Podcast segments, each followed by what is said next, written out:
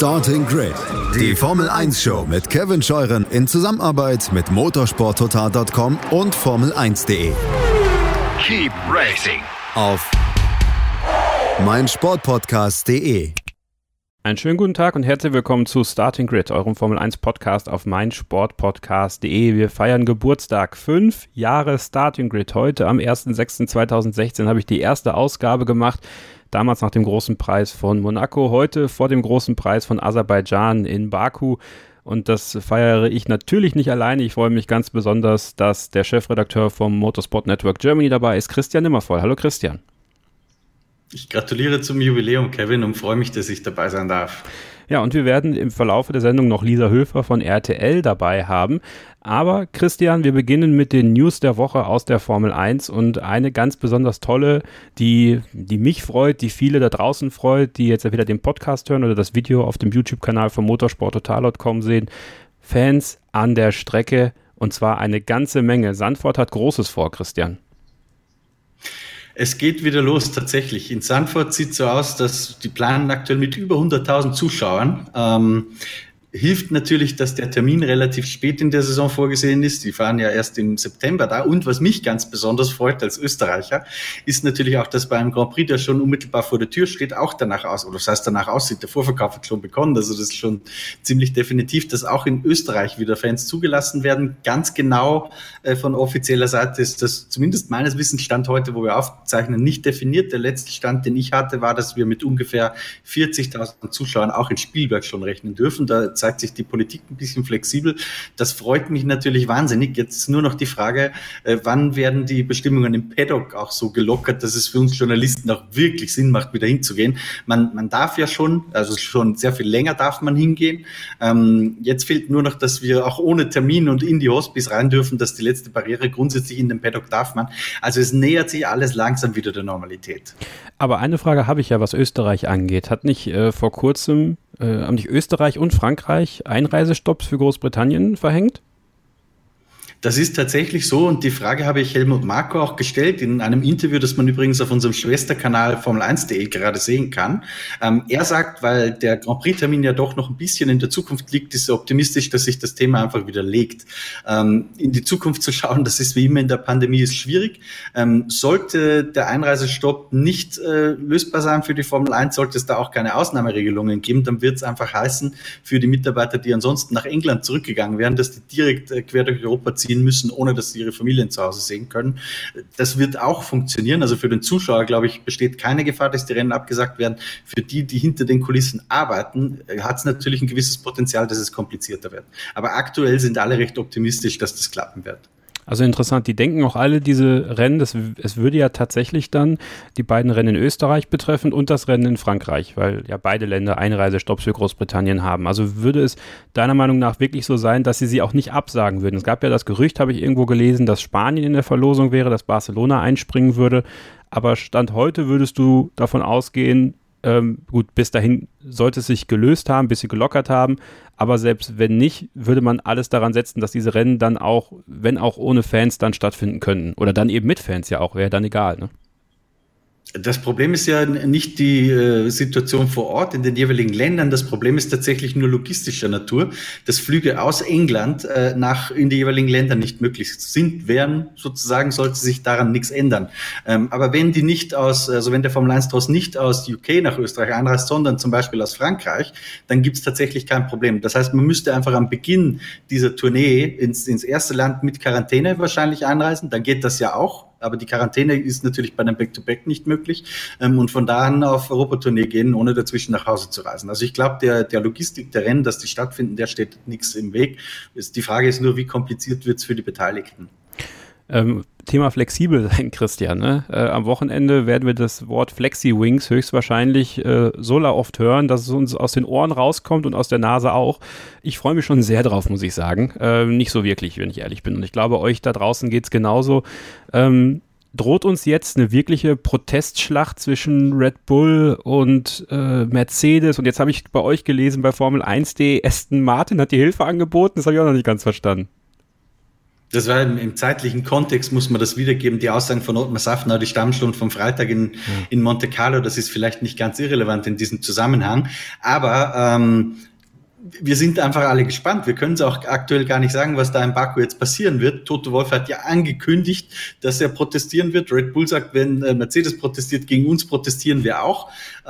Ich finde das Thema, um ehrlich zu sein, ganz spannend, wenn die zwei sich so behaken. Es liefert uns Gesprächsstoff und ich glaube, es wäre tatsächlich gut, wenn die Stewards sich das anschauen und beurteilen und wenn dann gegen das Stewards-Urteil nochmal in Berufung gegangen wird, dann das Berufungsgericht ein abschließendes Urteil fällt, denn es ist tatsächlich eine Grauzone. Du weißt, Kevin, ich bin normalerweise nicht darum verlegen, eine Meinung zu haben und die auch zu äußern, auch wenn sie noch so unpopulär ist und mir noch so viele negative Kommentare einbringt. In diesem Fall kann ich tatsächlich die Argumentation beider Seiten so ein bisschen nachvollziehen. Dieses berühmte Spiel Artikel 3.8 gegen 3.9, die sich ein wenig widersprechen. 3.8, der sagt, kein Aeroteil darf sich bewegen, ganz ohne irgendwelche Konjunktive. Da wären aber alle Autos im Feld illegal, auch der Frontflügel des Mercedes, ja, sehr flexibel, wie man sehen kann, wie alle Frontflügel, der bei Red Bull sieht nicht groß anders aus, da gibt es nur nicht so schönes Bildmaterial wie vom Mercedes. Der Heckflügel des Mercedes, deswegen 3.9, da sind die ganzen Toleranzen geregelt und das heißt ja 3.8 ist nicht ganz so wörtlich zu nehmen. Lange Rede, kurzer Sinn. Ich glaube, die User sind genauso verwirrt wie alle. Es braucht einfach ein Urteil und einen Urteilsspruch, an dem man sich orientieren kann, der das klar macht. Da warten wir jetzt drauf. Es sei denn, es kehrt die Vernunft ein und die Leute sagen, Schwamm drüber, ist ein Rennen. Die FIA hat so entschieden und Mercedes protestiert nicht. Dann, glaube ich, wird alles ganz ruhig verlaufen. Soll ich dir mal meine Meinung sagen, Christian? Sehr gern. Wenn ich keine habe, kannst du einspringen. Ich denke mir so, diese Autos, so wie sie jetzt sind, wurden ja irgendwann mal abgenommen. Mit all den Teilen, mit all den Sachen, die sie da haben. Dann gehe ich davon aus, dass die Reglementhüter genau wussten, was passiert. So, und ich würde einfach sagen, die Autos sind so freigegeben worden, da hat jeder das gleiche Spielfeld gehabt und da gibt es keine Diskussion mehr, ob irgendwas verboten wird oder nicht. Die Dinger sind freigegeben, weil mich als Fan, also natürlich, einerseits interessiert es mich total, weil dann haben wir über was wir reden können und diesen ganzen Brass, den finden wir auch total toll. Aber ich als Fan denke mir so, Leute, die Autos sind quasi vom TÜV freigegeben, so gesehen. Das Ding fährt und bleibt so, wie es ist. Meine Meinung. Ja, wenn das Thema so ist, weißt du, du hast diese Toleranzen geregelt, da wurde der Red Bull abgenommen. Tatsache ist, du kannst nicht komplett Immobilität der aerodynamischen Teile gewährleisten. Das geht einfach nicht. Unter einer gewissen Last bewegt sich alles. Also musst du es über Toleranzen regeln. Da hat die FIA nachgezogen. Die einen beschweren sich, das passiert zu langsam. Tendenziell bin ich wahrscheinlich auch bei dir. Ich verstehe aber auch trotzdem die andere Argumentation. Also deswegen warten wir auf schlauere Menschen als wir, die Stewards, die Berufungsrichter. Schauen wir mal, was passiert. Eigentlich schade, dass wir keine wirklich krasse dritte Macht in der Formel 1 haben, ne? Dass da jetzt nicht jemand ist, der da irgendwie der lachende Dritte sein könnte, aus welchen Gründen auch immer. Ja, stimmt. Absolut. Da ist Ferrari zwar in Monaco sehr nah dran gewesen, aber nicht über den Saisonverlauf gesehen. Ja, ich würde sagen, wir gucken mal ganz kurz auf Baku voraus. Nutzen wir das ganz kurz, Christian, bevor wir auf unser Main-Event sozusagen kommen. Dritte Kraft, also wir gehen alle davon aus, dass es nach wie vor wieder zwischen Red Bull und Aston Martin hoch hergehen wird. Ferrari würde ich jetzt persönlich nicht die größten Chancen zurechnen in Baku. Da passt einfach diese 2,2 Kilometer lange Gerade einfach insgesamt nicht auf den Ferrari. In Sektor 2 werden die wahrscheinlich brillieren, diese engen Kurven, das sollte gut funktionieren. Blieb ja eigentlich McLaren, die ganz schön gut mitfahren sollten. Mercedes-Motor im Heck, der Papierform nach, kann ich deine Überlegungen nachvollziehen. Ich würde Ferrari nicht ganz abschreiben, weil ich glaube, das Powerdefizit, das die hatten, ist kleiner geworden. Aber klar ist da Monaco, das wird sich oder sollte sich in Baku nicht wiederholen. Ich könnte mir auch vorstellen, dass ein Team wie Alpha Tauri wieder ein bisschen besser aussieht als zuletzt. Die haben sich ja immer in den langsamen Kurven nicht so leicht getan.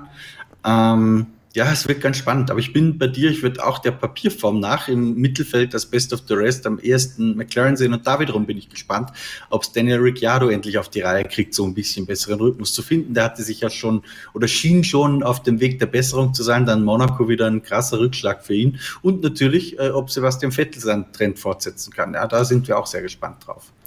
Wir sind natürlich voll auf diesen WM-Kampf gepolt. Ne? Wir haben einen WM-Stand von 148-149 Punkten. Also so eng war es gefühlt schon lange nicht mehr zwischen zwei Teams. Und das ist ja auch genau richtig so und das wollen wir auch sehen. Jetzt haben wir bei Red Bull, Christian, aber einen Fahrer mit Sergio Perez.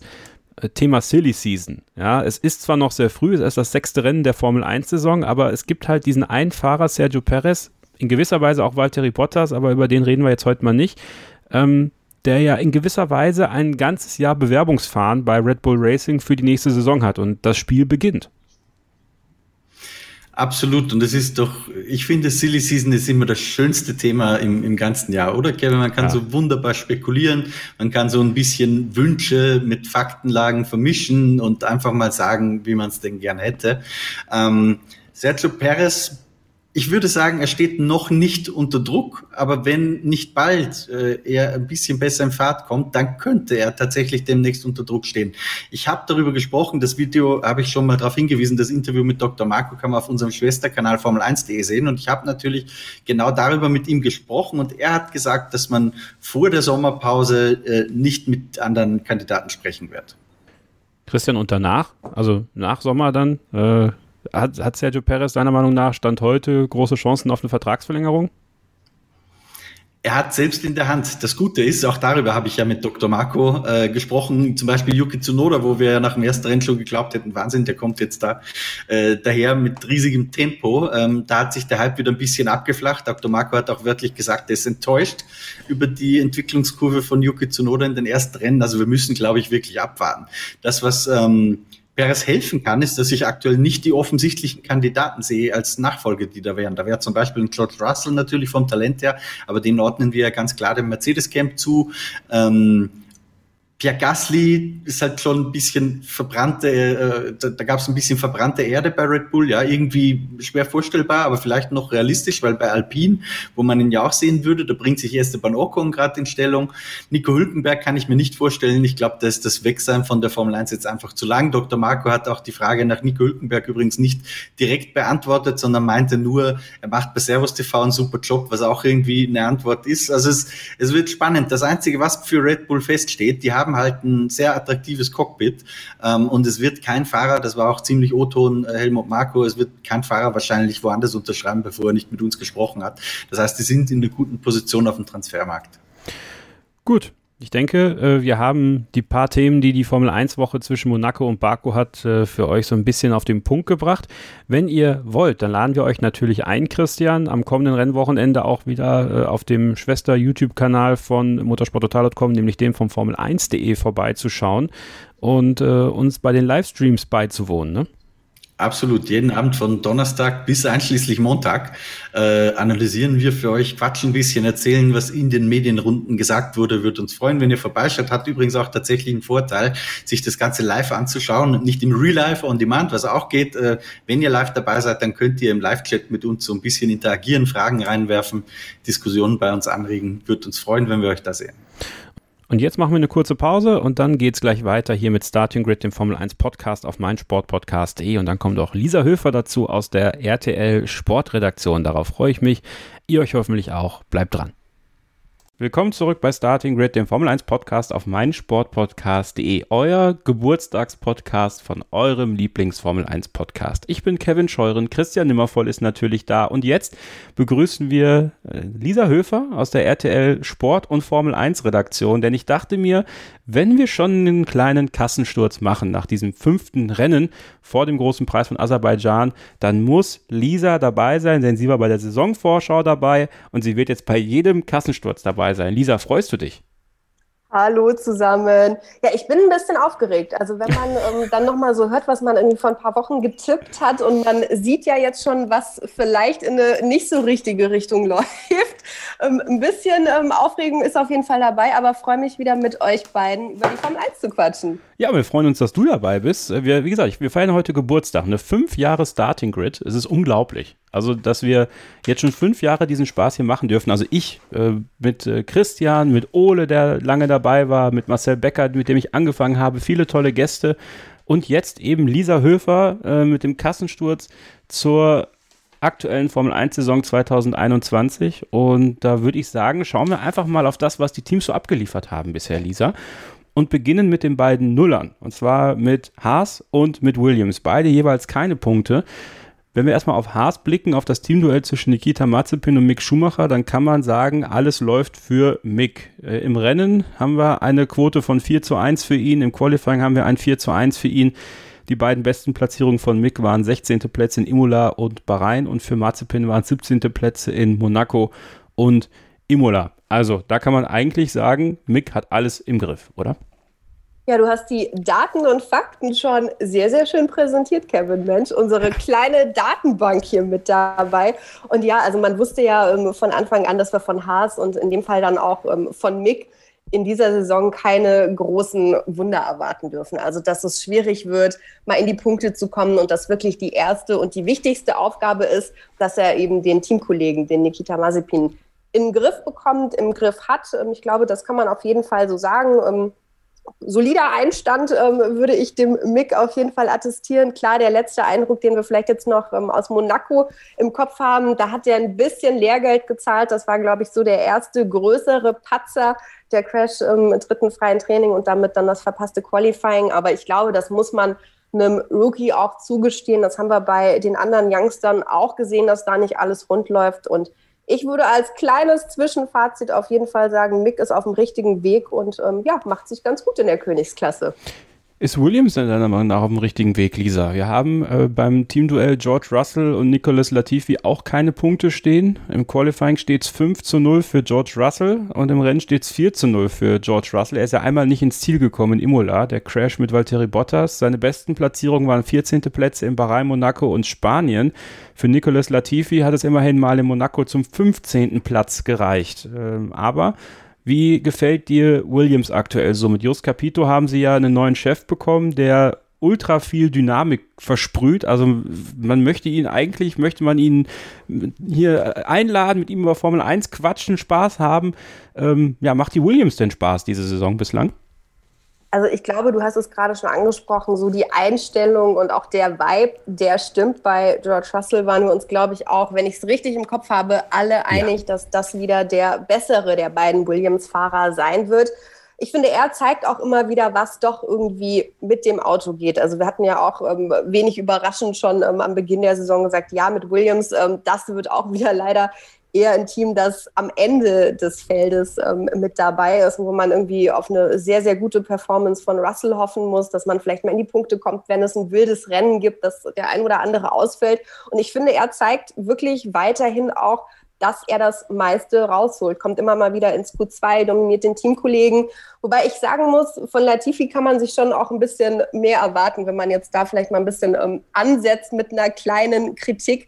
Der war ja jetzt auch das ein oder andere Mal schon ein bisschen unter Druck von Mick, eigentlich ja im unterlegeneren Haas. Ich glaube, das Überholmanöver von Mick, das allererste, haben wir alle ein bisschen gefeiert und uns gefreut. Und das war natürlich gegen einen Williams, gegen Nicolas Latifi. Deshalb, ich finde, da sieht man einfach den Unterschied zwischen den beiden Fahrern schon enorm, was wir zwar ein bisschen so erwartet haben, aber was natürlich auch auf Russell immer ein sehr, sehr gutes Licht wirft, aber auf Latifi nicht ganz so Gutes. Aber ja, ich glaube, dieses Jahr, wie wir schon vermutet hatten, geht nach vorne nicht furchtbar viel. Aber ich habe insgesamt das Gefühl, dass das Team auf einem guten Weg ist. Also nicht für dieses Jahr, aber für die Zukunft, glaube ich, sind die sehr, sehr gut aufgestellt, dass es dann hoffentlich ein bisschen besser läuft. Christian, deiner Meinung nach, zwischen diesen beiden Nullnummer-Teams, welches Team hat da die größeren Chancen, mal in die Punkte zu kommen? Und siehst du da auf kurze Frist einen der beiden tatsächlich in den Punkten landen auch mal? Ich glaube, für dieses Jahr wird das für beide extrem schwierig, aber wenn ich mich auf eines der beiden Teams festlegen müsste, wäre es schon eher Williams, weil George Russell kratzt teilweise ja schon an Q3-Niveau, muss man sagen, vereinzelt. Die Geschichte ist dann, wie sie es im Rennen hinkriegen, das hat bisher noch nicht so gepasst, aber die sind eindeutig näher dran. Wenn Haas mal in Richtung Q2 geht, auch das war nicht komplett ausgeschlossen, immer dieses Jahr, Mick hat Lisa gerade schon erzählt, hat ja auch Latifi mal überholt sogar, aber dann ist es doch eher irgendwie ein Ausreißer auf fahrerischer Seite und da meistens auf der Seite von Mick. Dazu kommt noch, dass das ist ein bisschen subjektives Gefühl auch von mir, aber dass Haas ja gesagt hat, wir tun mit diesem Auto gar nichts mehr, von Anfang an schon am Saisonbeginn, wohingegen Williams zwar auch sagt, wir entwickeln jetzt nicht wie die Bösen weiter, weil alle schon an 22 denken, aber mit diesem Elan, den Jost Capito auch in dieses Team gebracht hat, glaube ich, dass Williams noch eher ein bisschen was tun wird dieses Jahr als Haas. Von daher glaube ich, dass eher Williams da dran ist als Haas. Ich glaube, Haas wird eher sich da hinten, fürchte ich, aus Micks Sicht einbunkern. Und was ich ganz gern noch ergänzen würde beim Williams-Team-Duell, unterschreibe ich zwar das, was Lisa gesagt hat, dass Latifi und Russell wie gehabt ein sehr klarer Abstand ist. Ich glaube, Latifi hat ja auch noch nie ein Team-Duell gewonnen gegen George Russell, wie überhaupt Russell, glaube ich, noch keins seiner Williams-Duelle verloren hat. Das Einzige müsste ja, korrigiert mich, wenn ich falsch liege, das im Mercedes in Sakhir damals gewesen sein, dass er jemals ever verloren hat. Ganz beeindruckende Statistik. Ich hoffe, ich erzähle keinen Blödsinn, aber ich glaube nicht. Nee, ich kann mich zumindest dann kein anderes erinnern. Aber so vereinzelt, er schafft das nicht konstant, aber vereinzelt kommt Latifi auch mal ein bisschen näher ran als Russell, als wir das auch schon gesehen haben. Also wenn der auch noch konstant auf die Reihe kriegt, dass er das hohe Niveau hält, was er dann und wann mal aufblitzen lässt, dann ist Latifi, finde ich, auch ein verbesserter Fahrer. Ja, absolut. Ich finde, er macht weniger Fehler auch. Also er hat sich ja letzte Saison auch ultra häufig weggedreht, auch im Training und sowas. Das hat er minimiert. Das passiert ihm schon nochmal. Aber es ist weniger geworden. Und ich habe einfach das Gefühl, dass durch den positiven Vibe, den dieses Team generell hat, durch Jost Capito, durch Simon Roberts, dass auch so Nicolas Latifi mehr Sicherheit gewinnt. Also da merkst du schon, was das ausmacht, wenn du mehr Stabilität im Team hast, Christian, ne? Ja, und ich glaube, anders als das früher vielleicht noch der Fall war in solchen Teams, kriegt er auch nicht mehr das Gefühl, du bist hier der Paydriver, der dafür sorgt, dass die Rechnungen bezahlt werden und alles andere ist uns egal. Sondern in allem, was die kommunizieren, zumindest nach außen, und ich gehe davon aus, das ist nach innen genauso, alles andere würde auch nicht zu Jost Capito passen, hat man das Gefühl, die behandeln Latifi halt wie einen vollwertigen Fahrer und nicht wie den Paydriver, der hauptsächlich da ist, über Papa das Geld reinzubringen. Kommen wir zu Alfa Romeo und da haben wir ein sehr interessantes Teamduell, Christian, aktuell. Kimi Räikkönen gegen Antonio Giovinazzi. Im Qualifying steht es 4:1 für Giovinazzi und im Rennen steht es 3:2 für Kimi Räikkönen. Die beiden besten Platzierungen aber für Räikkönen 2 elfte Plätze in Bahrain und Monaco und für Giovinazzi, ja, in Monaco der 10. Platz und damit der einzige Punkt, den Alfa Romeo bislang gesammelt hat. Bei F1 Nation war Frederic Vasseur zu Gast und hat mal so ein bisschen über die Pace und über die Leistung von Alfa Romeo gequatscht. Und in der Tat tut sich Kimi im Qualifying unglaublich schwer. Und gibt es da irgendwas, woran du das festmachen könntest, warum das so ist? Also nicht ganz konkret im Sinne von, er macht hier das Fahrstil ABC und deswegen ist Giovinazzi schneller. Aber mein subjektives Gefühl ist einfach, und ich bin wieder bei subjektiv und bei Einschätzungen, nichts anderes können wir hier ja letztendlich von uns geben, dass Kimi einfach so ein bisschen sein Zenit überschritten hat und dass das jetzt auch nicht mehr besser wird. Deswegen fällt es mir auch wahnsinnig schwer, dieses Duell so richtig einzuordnen für mich, weil die Frage ist, wird Kimi immer schlechter oder hat sich Giovinazzi so gesteigert? Es kann beides richtig sein. Ich habe da auch kein Gefühl dafür irgendwie, was von beiden richtig ist, aber ja, das macht es für mich unfassbar schwer. Ich weiß nicht, wie es euch damit geht. Aber Kimi ist nicht auf der Blüte seiner Karriere, ich glaube, das kann man schon sagen, denn er war auch bei Ferrari in den letzten Jahren einfach nicht auf der Höhe von Sebastian Vettel, da hat relativ viel gefehlt, man hat dann das Gefühl gehabt, im ersten Jahr Alfa Romeo, da hat er nochmal irgendwie, also Lust würde ich ihm jetzt gar nicht absprechen wollen, aber da ist nochmal irgendwie was passiert aber ich glaube, er ist halt, der hat die 4 vorn stehen und irgendwann wirst du nicht mehr schneller, das ist so. Das würde ich ihm jetzt auch gar nicht zum Vorwurf machen, aber ich könnte mir vorstellen, dass das der Fall ist. Denn again, wenn es so ist, dass Kimi sein Level gehalten hat und Giovinazzi sich so gesteigert hat, dann ist Giovinazzi halt richtig gut und hat sich auch richtig gut entwickelt. Wissen wir aber nicht. Das ist echt, für mich fällt mir unfassbar schwer, das anzuordnen. Wir haben ja in der vergangenen Woche auf unserem Instagram-Kanal startinggrid-f1, folgt uns da gerne mal, wenn ihr möchtet, die Frage gestellt, ob Antonio Giovinazzi die Zukunft von Alfa Romeo ist. Lisa, das haben wir jetzt nicht ohne Bedacht gemacht oder gedacht, weil wir keine Themen haben, passt das nicht. Aber es war eben schon zu erkennen, dass gerade in den Rennen Antonio Giovinazzi Kimi Räikkönen einiges voraus ist. Obwohl die Statistik jetzt aktuell noch pro Kimi Räikkönen aussieht. Und im Qualifying kommt Giovinazzi auch besser klar. Wir hatten ja zu Beginn von Giovinazzis Zeit den Fall, dass er sich an Kimis Fahrstil anpassen wollte. Ja, das war ja, da ist er ja mit gestartet und das hat nicht so gut funktioniert. Glaubst du, dass Antonio Giovinazzi aktuell in so einer Emanzipationsphase ist, beziehungsweise aus ihr rauskommt und wir jetzt tatsächlich mal das ganze Potenzial von ihm aktuell sehen in einem Auto, was natürlich immer noch hinterherfährt, muss man ehrlicherweise sagen? Ich würde eure Einschätzung da tatsächlich teilen. Also gerade das Wort Emanzipation, Kevin, das du sagst, glaube ich, trifft es ganz gut. Wenn man als junger Fahrer, glaube ich, in ein Team kommt, wenn man einen Teamkollegen hat, der eben in Kimi Räikkönen ist, Weltmeister, unfassbar viel Erfahrung, dann ist es, glaube ich, ein Stück weit natürlich, dass man sich an dem orientiert, dass man sich da vielleicht das ein oder andere auch abschaut. Aber ich glaube tatsächlich, es ist eine Mischung, dass Giovinazzi einfach stärker wird, dass er ein bisschen mehr bei sich ist, dass er weniger Fehler macht, dass er auch einfach Selbstvertrauen hat und dass Kimi so ein bisschen nachlässt. Also ich würde ihm jetzt auch nicht absprechen, dass er den Biss nicht mehr hat oder dass er gar nicht mehr Formel 1 fahren will, um Gottes Willen. Aber wie Christian eigentlich schon sagte, ne, es ist irgendwann ein Punkt erreicht, da ist es vielleicht dann auch nicht mehr so einfach. Da ist man einfach schon ein bisschen älter und ich sehe das auch so ein bisschen als Kombination. Und was man, finde ich, auch so hört, ist, dass er wirklich Giovinazzi auch ein gutes Standing so im Team hat. Ich glaube, wenn ich es richtig im Kopf habe, haben wir zum Auftakt uns alle so ein bisschen kritisch geäußert und konnten uns nicht so richtig vorstellen, dass das Jahr von Antonio Giovinazzi wird und dass er wirklich so einen kleinen Durchbruch schafft. Vielleicht hast du das auf deiner Liste stehen, Kevin, was wir getippt haben, aber ich glaube, ich war ein bisschen kritisch und war eher pro Kimi. Nee, wir und, haben... Ich würde da jetzt schon sagen, dass das eine positive Überraschung ist, wie er sich auch bislang präsentiert hat. Wir haben alle pro Kimi getippt, aber ich bin natürlich großer Verfechter von Antonio Giovinazzi und habe auch schon gesagt, dass er sich verbessern wird. Und ich hoffe, dass er sich verbessert, weil ich meine, im Endeffekt muss man ja damit rechnen, man muss ja jedes Jahr damit rechnen, dass es das letzte Jahr von Kimi Räikkönen wird. Also da wäre es natürlich schon klug, wenn er die Leistung zeigt, um sich anzubieten.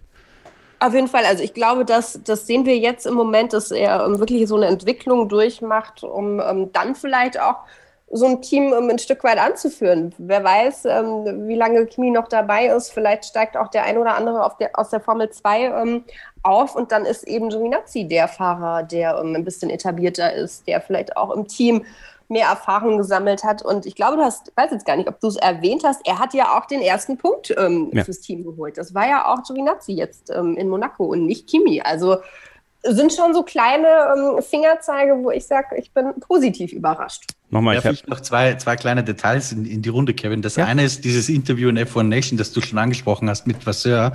Da hat er ja auch so ein bisschen schon angedeutet, dass Theo Pourchaire, der in Monaco in der Formel 2 gewonnen hat, vielleicht ein Kandidat sein könnte nächstes Jahr. Wenn, dann meiner Meinung nach eher statt Kimi als statt Giovinazzi. Es wird zumindest mehr Sinn ergeben, weil Kimi ist nicht die Zukunft von Alfa Romeo. Das ist klar, das ist nur die Frage, wie lange ist er noch die Gegenwart. Und das Zweite zum Thema Emanzipation, das möchte ich vielleicht noch ein bisschen konkreter ausarbeiten, als wir das bisher getan haben, weil der Punkt sehr richtig und wichtig ist, den ihr gemacht habt. Wenn wir uns zurückerinnern, in seinem ersten Jahr hat Giovinazzi und da habe ich ihn direkt ein bisschen dafür kritisiert in unserem Podcast, weiß ich noch, dass er gesagt hat, ich kopiere einfach von Kimi.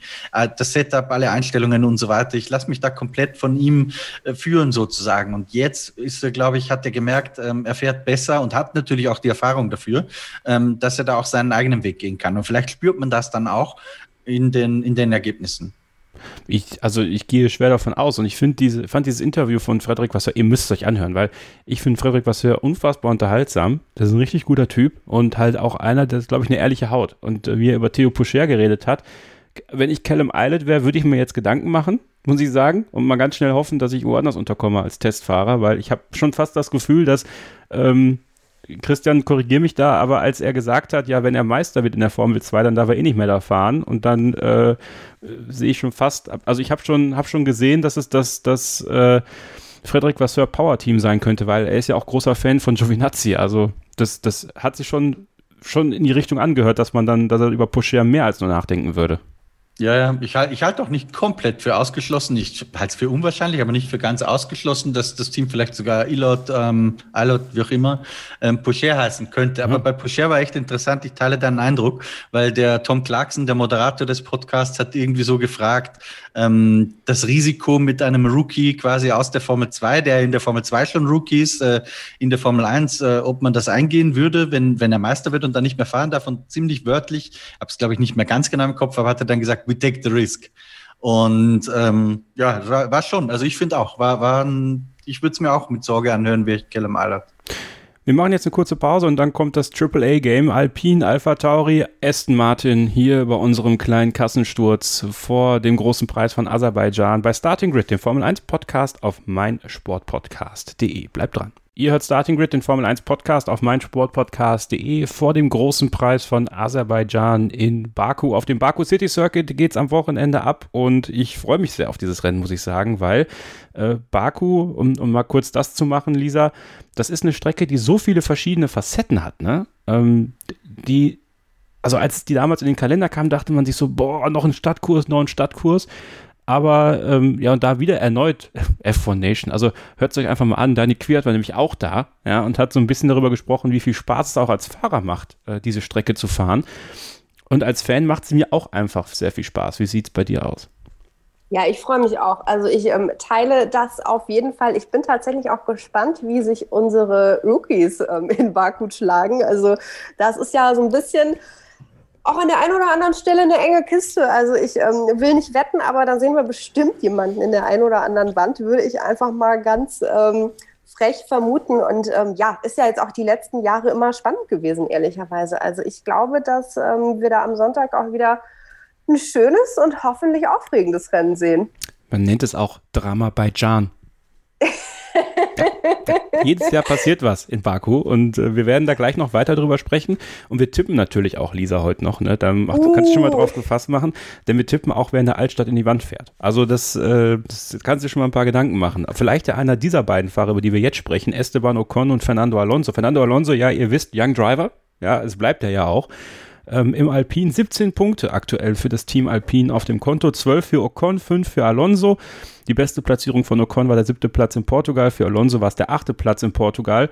Ja, und Christian, Esteban Ocon hatte ja in Bahrain einen kleinen Crash mit Sebastian Vettel, an denen erinnern sich einige vielleicht schon gar nicht mehr, aber das war so der letzte signifikante Fehler von Sebastian Vettel. Im Qualifying-Duell steht es 4-1 für Esteban Ocon, im Rennen steht es 5-0 für Esteban Ocon.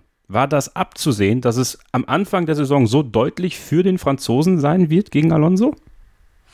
Ich will ehrlich sein, ich hätte das nicht gedacht. Im Nachhinein muss man zwar sagen, wir sehen dieses Jahr ganz extrem und ich glaube, dass das sehr viel mit den verkürzten Tests zu tun hat, dass sich einfach alle, die Team gewechselt haben, sehr schwer tun. Haben wir ja schon 100-mal erzählt. Das heißt, ich glaube, das kann schon auch in diesem Teamduell eine Rolle gespielt haben oder spielen. Vor allem für Alonso, der ja wirklich 2 Jahre waren es, glaube ich, komplett weg vom Fenster war. Das wird dem nicht geholfen haben. Aber ich bin tatsächlich überrascht, wie deutlich Ocon Alonso im Griff hat. Ich habe ein bisschen das gleiche Problem wie bei Alpha, bei den beiden. Ich für mich kann nicht so gut einordnen, ist jetzt Alonso einfach nach dieser langen Pause und mit fortschreitendem Alter, das er zweifellos auch schon hat, ist Alonso einfach nicht mehr auf der Höhe seines Schaffens oder ist Ocon einfach so gut und hat irgendwas gefunden, was er letztes Jahr noch nicht hatte. Man muss ja bei Ocon dazu sagen, Anfang letztes Jahr hat er sich schwer getan, da war er in der Rolle, in der Alonso jetzt ist, an der Seite von Daniel Ricciardo, als er dann ein bisschen akklimatisiert war im Team gegen Jahresende, wo er dann auch zum ersten Mal aufs Podium fuhr, da wurde es ja tendenziell besser. Und ich glaube, bei Ocon ist das, was wir jetzt sehen, die nahtlose Fortsetzung von Ende 2020. Das macht er wirklich gut. Die Frage ist halt, wie gut, weil wir können den Maßstab Alonso irgendwie nicht so richtig als Referenz heranziehen. Also da bin ich sehr gespannt, was wir im Laufe des Jahres noch sehen werden. Ich glaube allerdings, wäre Daniel Ricciardo in diesem Auto geblieben, wäre das zumindest jetzt kurzfristig gedacht für alle besser. Ich glaube, dann wäre Alpine noch weiter vorne und Ricciardo auch. Aber ja, hätte, wäre, wenn, ich meine. Aber gut, das gehört zum Podcast auch dazu. Ja, absolut, Lisa. Lassen wir über Fernando Alonso sprechen. Auch wenn seine Leistungen jetzt aktuell noch nicht so sind, wie er sich das selber wünscht, wie viele Fans das auch vielleicht gehofft haben und ja, vielleicht auch einige Experten im Paddock dachten, Alonso, der war zwar nicht in der Formel 1, ist aber trotzdem frisch genug. ich finde seine Art und Weise, wie er das nimmt, das ist was gewesen, wo ich dachte, aha, also ich war ja ein bisschen skeptisch vor der Saison bei der Bekanntgabe seines Wechsels zu Alpine, von wegen er möchte Teamplayer sein und die jungen Fahrer fördern, ne, Thema Guangyu Zhou, der ja auch aktuell Führender der Formel-2-Meisterschaft ist. Und so sportlich, wie er das jetzt aktuell nimmt, das hätte ich ihm so nicht zugetraut. Ist er altersmilde? Altersmilde, ja, wer weiß. Also ich kann total verstehen, dass dich das überrascht. Geht mir ehrlicherweise auch so, gerade wenn wir an den Fernando Alonso bei McLaren denken, als es da nicht so lief und was da auch an Aussagen kam und wie auch so seine ganze Attitude war, da war das ja eher schwierig, um das nett auszudrücken. Und ich bin so ein bisschen gespannt, ehrlicherweise, ob das so bleibt, ob er wirklich auch so entspannt und ja, großzügig, zumindest nach außen, damit weiterhin umgeht, wenn sich das wirklich durch das Jahr so zieht. Also, dass es so deutlich ist, dass Esteban Ocon eigentlich immer die Nase vorn hat, mehr Punkte gemacht hat, eigentlich in allen Rennen auch besser war, wenn ich es richtig im Kopf habe, außer einmal. Das hätte ich nicht gewettet, als wir quasi vor der Saison über Alpine und über dieses Fahrerteam gesprochen hatten. Also schon ein Stück weit überraschend, aber ich glaube auch gerade das, was Christian angesprochen hat, dass Ocon ein Stück weit so das Selbstbewusstsein, glaube ich, gefasst hat durch das erste Podium in der letzten Saison. Auch der Weggang von Daniel Ricciardo hat ihn, glaube ich, eher bestärkt, wieder in so einer neuen Rolle vielleicht auch im Team zu sein, weil bei Alpine bzw. damals Renault konnten wir ja schon klar sehen, dass man da auf Daniel Ricciardo setzt, dass das so ein bisschen der Königstransfer sein sollte, der den ganzen Laden nach vorne bringt und dass Ocon da eher so die zweite Geige, sag ich mal, gespielt hat. Und jetzt sind die Karten einfach komplett neu gemischt. Und er ist in einer noch besseren Position, auch intern, weil er natürlich einfach zeigt, er ist im Moment der bessere Fahrer und holt die Punkte und ja, zeigt sich zwar definitiv von einer besseren Seite. Also ich bin gespannt, ob Fernando Alonso da die Kurve noch kriegt und wenn er sie nicht kriegt, wie das dann weiterläuft. Also ich weiß nicht, ich traue dem Braten noch nicht so ganz, dass er das wirklich so entspannt sieht und irgendwie sagt, ich bin ja auch da, um den Jüngeren zu helfen und Teamplayer und so. Also ich glaube nicht, dass er wieder in die Formel 1 zurückgekommen ist, um so weit hinten rumzugurken, wie er das teilweise macht.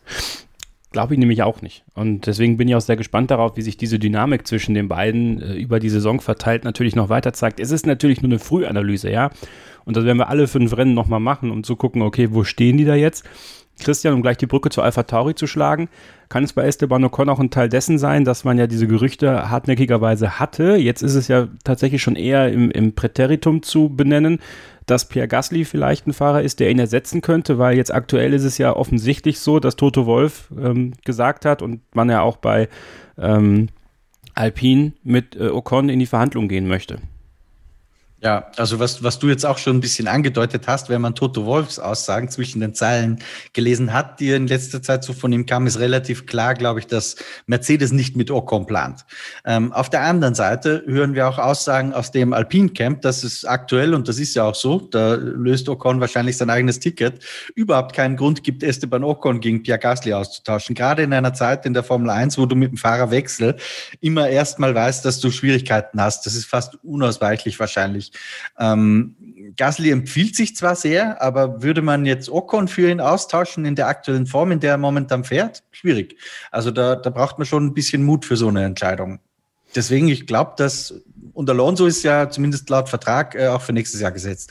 Das heißt, mein Gefühl ist, dass die so weitermachen, wie sie sind aktuell. Ich meine, wir werden die nächsten Rennen den Verlauf da sicher ein bisschen abwarten werden. Wenn jetzt Gasly auch dieses Jahr wieder ein Rennen gewinnt und Ocon tendenziell seine Form nicht steigern kann, gut, dann sieht es vielleicht wieder anders aus. Aber ich glaube, aktuell sieht das relativ in Stein gemeißelt aus für mich. Und auf der anderen Seite muss es sich Gasly ja auch erstmal besser machen bei Alpine. Auch das darf man nicht vergessen. Der AlphaTauri, und du hast die Brücke ja schon so ein bisschen geschlagen, das ist ein richtig starkes Auto. Das war in Monaco nicht mehr ganz so wie zu Saisonbeginn schon. Da hat man das Gefühl, die kratzen teilweise schon an der zweiten Reihe. Aber wenn es dafür reicht, dass man einen Lewis Hamilton abdeckt im Rennen, der zugegebenermaßen nicht sein bestes Wochenende hatte, dann ist das so schlecht nicht. Also ich würde nicht mich festlegen drauf, zu sagen, dass AlphaTauri in den nächsten 1-2 Jahren schon hinter Alpine zurückfallen wird. Das ist zwar wahrscheinlich, aber es ist nicht in Stein gemeißelt. Im Buche bei AlphaTauri stehen 18 Punkte, 16 davon eingesammelt durch Pierre Gasly, der 6. Platz in Monaco, sein bestes Ergebnis bislang, und Yuki Tsunoda 2 Punkte durch seinen 9. Platz in Bahrain zum Saisonstart. Im Quali-Duell steht 5:0 für Pierre Gasly, im Rennduell 4:1 für Pierre Gasly. Lisa, wir haben in der vergangenen Podcast-Ausgabe hin und wieder mal über Yuki Tsunoda gesprochen, mit sehr viel Hype in die Formel 1 gekommen und auch sehr schnell aktuell, ich glaube, das Leben eines ganz normalen Rookies eingenommen, oder? Ja, das kann man, glaube ich, so ganz gut zusammenfassen. Also er hat ja im Endeffekt selber auf sich aufmerksam gemacht. Klar, er sitzt jetzt in einem wesentlich besseren Auto als Mick Schumacher, als Nikita Mazepin.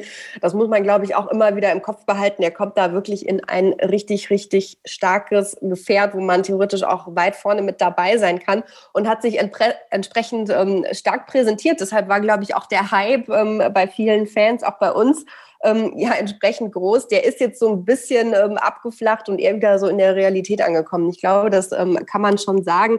Man vergisst ja dann doch immer ganz schnell, dass das für den Jungen das erste Jahr Formel 1 ist, dass er viele Strecken noch nicht kennt oder kannte, dass er auch nur eine Formel-2-Saison hatte. Also das, was am Anfang alles so ein bisschen in den Hintergrund gerückt ist, einfach weil er so stark wirkte, das kann man, glaube ich, jetzt ein Stück weit auch als Entschuldigung gelten lassen. Und Pierre Gasly, Christian hat das gerade eigentlich schon ganz gut zusammengefasst. Der zeigt immer mal wieder, was mit diesem AlphaTauri geht.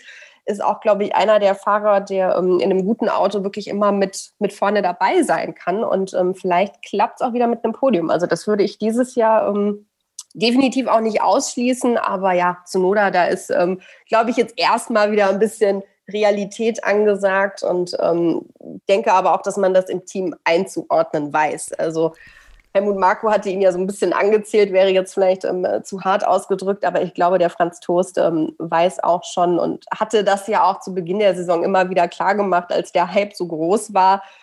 Der Junge ist neu in dieser Rennserie, der hat noch viel zu lernen, der wird auch den einen oder anderen Fehler machen, und da sind wir jetzt halt in der Realität angekommen. Christian, wir haben vor einigen Tagen auf unseren Social-Media-Kanälen, Facebook, Twitter, Instagram, auch was zu Yuki Tsunoda gepostet, um mal das Feedback der Hörer einzuholen. Und Clemens Model hat geschrieben: Ich verstehe sowieso nicht, warum die bei Red Bull immer gleich Superlativen finden müssen. Meiner Meinung nach erhöht das den Druck und ist auch nicht gerade charakterfördernd. Da kann einer ganz schnell mal arrogant werden. Und ja, wir erinnern uns an die ganzen Interviews von Dr. Marko, zukünftiger Weltmeister und alles. Ja, dabei ist es sein erstes Formel-1-Jahr. Muss sich da Red Bull auch mal in die eigene Nase fassen und vielleicht einfach mal Fünfe gerade sein lassen, weil man ja auch durchaus jetzt nicht die beste Statistik in den letzten Jahren mit super erfolgreichen Fahrern, die dann später auch beim großen Red Bull-Team anheuern sollten, gemacht hat? Also erstmal, da würde ich ein bisschen widersprechen, weil ich glaube, man kann nicht sagen, dass ein Gasly jetzt zu nichts gebracht hat. Ja, das war vielleicht ein bisschen früh, dass man ihn zu Red Bull gesetzt hat, aber das sind ja, grundsätzlich kommen da schon Talente hervor. Tatsächlich finde ich auch, dass um Tsunoda ein bisschen Hype existiert hat. Wenn man mal ganz ehrlich ist, war das aber auch nur, weil Dr. Marko halt gesagt hat, das ist der beste Rookie, der da hervorkommt aus der Formel 2 im Vergleich zu Schumacher und Mazepin. Also er hat schon ein paar sehr lobende Worte für ihn gefunden. Ich finde das gut, wenn die Leute auch offen drüber sprechen. Wir Medien multiplizieren das dann natürlich. Ja, da muss auch ich mich in Anführungsstrichen an die eigene Nase fassen, aber das ist heute halt das Spiel, wenn mal ein schöner, dankbarer Satz kommt, ja, natürlich wird der dann auch an die Leser transportiert und natürlich wird da dann auch was draus gemacht, und dann entsteht halt schnell irgendwie sowas wie ein Hype auf Social Media. Ich glaube, man darf das nicht zu heiß kochen in der Realität. Und ich glaube auch nicht, dass Tsunoda das irgendwie aus dem Konzept gebracht hat. Sollte das ihn aus dem Konzept gebracht haben, dann muss er da dringend dran arbeiten, weil ich glaube, das ist eine der ersten Lektionen, dass du nicht deine Tagesform steuern lassen kannst von irgendwas, was auf irgendwelchen Webseiten oder auf Facebook steht. Und ich glaube, Dr. Marko wird auch so argumentieren, dass er sagt, ey, die Jungs müssen das aushalten. Das hat er zumindest in der Vergangenheit immer so gemacht. Tatsache ist, dass er einen sehr guten Einstand hatte. Das glaube ich auch, niemand so richtig zweifelt dran, dass er alle Voraussetzungen mitbringt, den Speed und so weiter. Aber was er halt in den Griff kriegen muss, das ist irgendwie diese Fehleranfälligkeit. Und ich kann mir vorstellen, dass einfach dieser Qualifying-Crash in Imola. Man hat so ein bisschen das Gefühl, dass ihn das aus dem Konzept geworfen hat. Und ich glaube, der muss jetzt zurück in die Spur finden. Der braucht wieder mal ein, zwei Erfolgserlebnisse und dann kann auch wieder ganz schnell eine Welle draus werden, im positiven Sinn.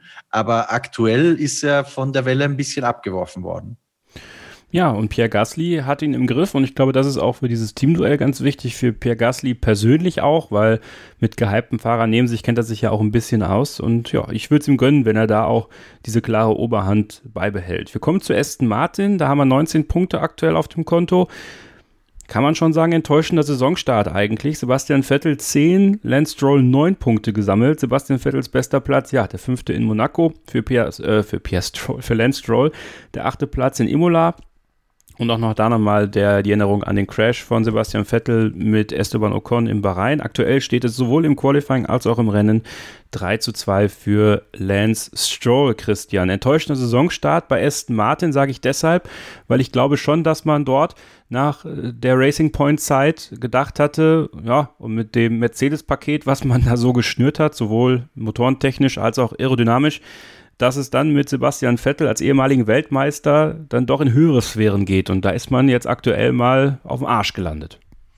Absolut, also total enttäuschend, wenn du Ende 2020 mit dem Sieg von Sergio Perez noch ein richtiges Highlight hast und eigentlich weitgehend Konsens darüber besteht in der Branche, dass das drittschnellste Auto war, was sie knapp verpasst haben in der Konstrukteurs-WM. Und dann stehst du nach, was haben wir jetzt, 5 Rennen, auf 5. Platz in der WM und hast, ich habe mir gerade im Hintergrund den WM-Stand aufgemacht, ich weiß das nicht auswendig, ja, ich gebe es zu, stehst in der WM dann mit 19 Punkten auf Platz 5 und McLaren, was so die Referenz sein sollte, hat 80 Punkte, Ferrari 78, dann kann man das nicht anders sagen, das kann man nicht schönreden, das ist ein Bauchfleck. Also ganz klar, die haben sich mit Sicherheit mehr erwartet. Ob das jetzt nur an dieser berühmten Regelgeschichte liegt, High Rake, Low Rake, die haben wir schon 100.000 Mal diskutiert, oder ob da auch andere Faktoren reinspielen, zum Beispiel, dass Sebastian Vettel sich bei der Eingewöhnung ein bisschen schwer tut. Letzteres sollte das ein Argument sein, frage ich mich, warum läuft es aber auch bei Stroll nicht viel besser?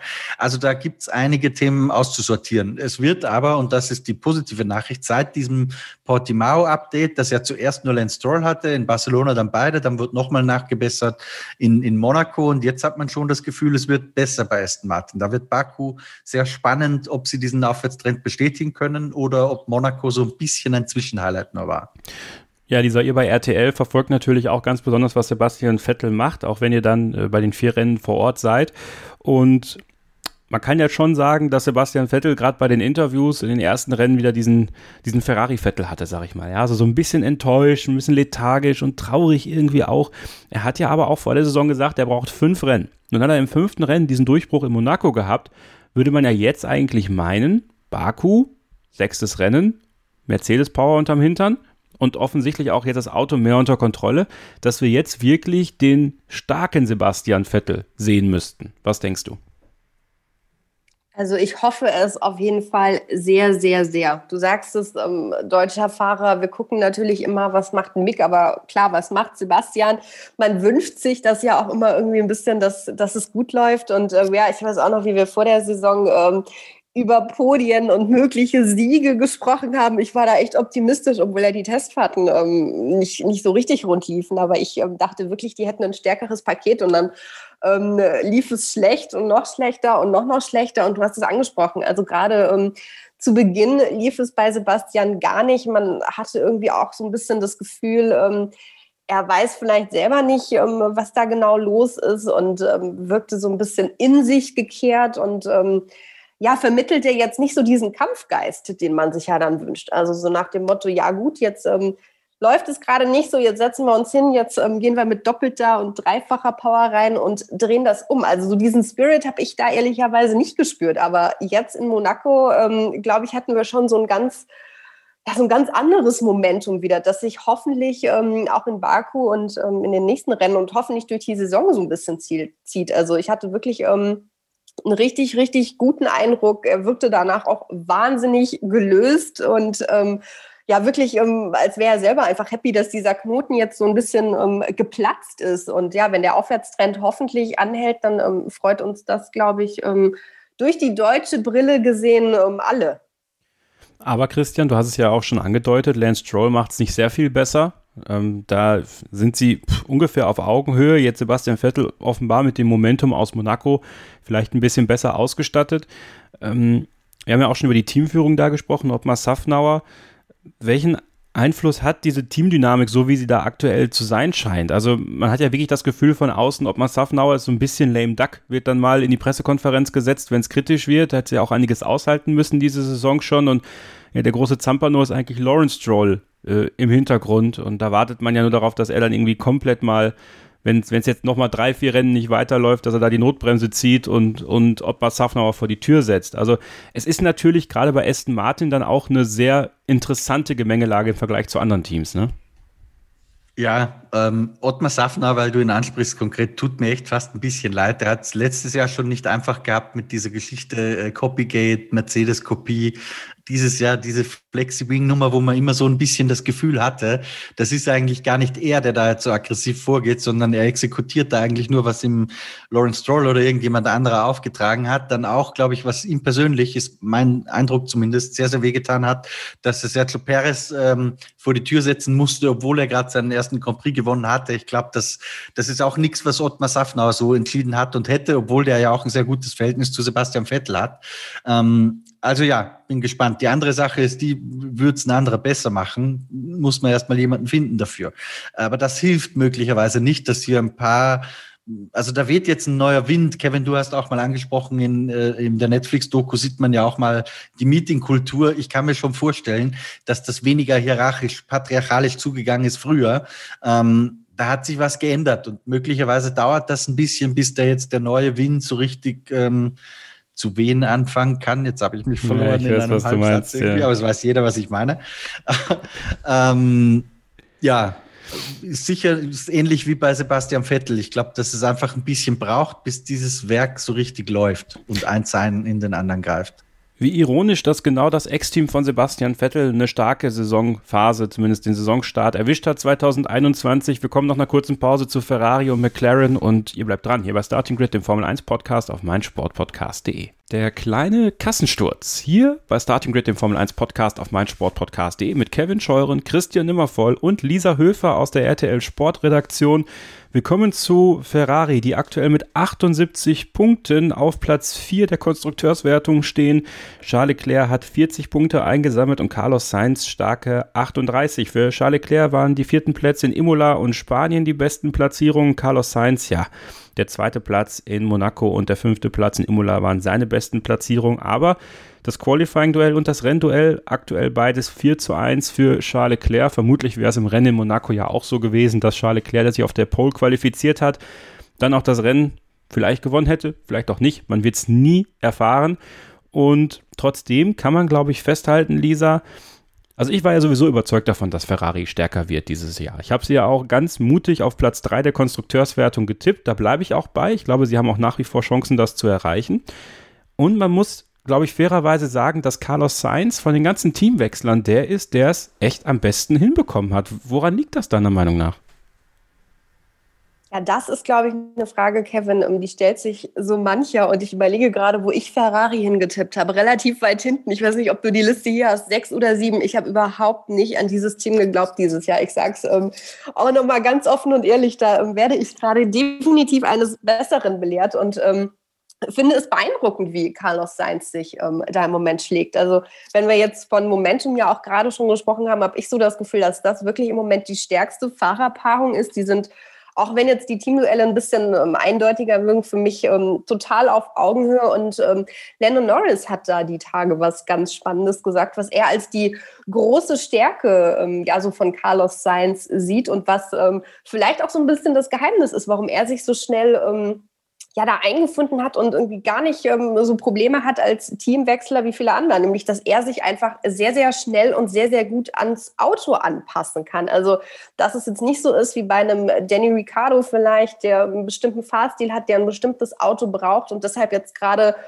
ein paar größere Probleme im neuen Team hat als Carlos Sainz, der sich da offensichtlich leichter irgendwie umstellen, anpassen kann und einen richtig, richtig starken Start bei Ferrari hingelegt hat. Also finde ich wirklich definitiv der Beste von den Teamwechslern bislang aktuell. finde die auch im Team sehr, sehr stark und habe da dieses Jahr ehrlich gesagt auch ein viel besseres Bauchgefühl, was so das Interne angeht. Also dass Leclerc und Sainz, glaube ich, wirklich ganz gut miteinander können, dass das wirklich irgendwie ein Team ist, das da zusammen irgendwie nach vorne kommen will. Fand das auch in Monaco tatsächlich sehr, sehr beeindruckend. Und auch richtig stark, dass Charles Leclerc trotz dieser ganzen Misere da geblieben ist, das Team unterstützt hat, den Carlos Sainz auch gefeiert hat. Und ich glaube, das ist ja wirklich ein super, super schwieriger Moment gewesen. Das können wir uns nur vorstellen, wie wirklich groß dieser Schmerz bei Charles Leclerc gewesen sein muss. Und das fand ich wirklich, wirklich groß und hat mir irgendwie gezeigt, da stimmt es gerade irgendwie im Moment im Team, dass er sich eben nicht nach Hause in sein Apartment zurückzieht, sondern da bleibt, das Team unterstützt und auch den Teamkollegen feiert. Nehmt es nicht übel, Leute, dass ich jetzt nicht weiter auf Charles Leclerc eingehe, weil wir wissen alle, dass der gut ist. Ich möchte nochmal bei Carlos Sainz bleiben, Christian, weil ich finde diese charakterliche Entwicklung, die er da jetzt gerade vollzieht, super interessant. Wir erinnern uns an die Zeit bei McLaren mit Lando Norris, da war er so ein bisschen der Blödel Carlos, hatte Spaß, war so ein bisschen immer für jeden Gag zu haben. Ich habe das Gefühl, auch wenn man die Social-Media-Videos von Ferrari so ein bisschen beobachtet, ich meine, Ferrari ist jetzt nicht so eine Blödel-Veranstaltung, ja, also die achten ja schon auch auf die Außendarstellung, aber ich habe tatsächlich das Gefühl, dass Carlos Sainz nochmal diesen Schalter umgelegt hat. Vielleicht so ein bisschen das, was er bei Red Bull gelernt hat, so dieses sehr ernsthafte Arbeiten am Erfolg, auch durch seinen Vater mitbekommt natürlich, aber durch die Erfahrung, die er jetzt in verschiedenen Formel-1-Teams gesammelt hat, irgendwie jetzt bei Ferrari perfekt aufs Papier bringen kann. Das gefällt mir richtig gut. Also wir erleben einen nochmal erwachseneren Carlos Sainz, ist mir so aufgefallen. Teilst du diese Ansicht?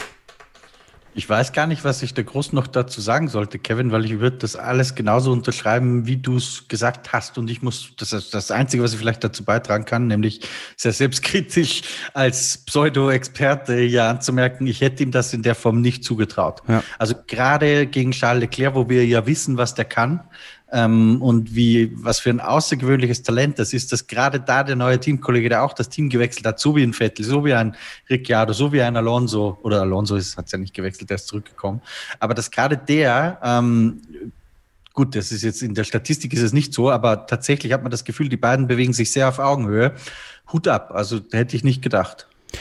Glaubst du, Christian, dass man bei Ferrari diesen momentanen Erfolg richtig einschätzen kann? Also ich frage das deshalb schon so ein bisschen mit Bedacht auf das, was jetzt die nächsten Wochen und Monate kommt.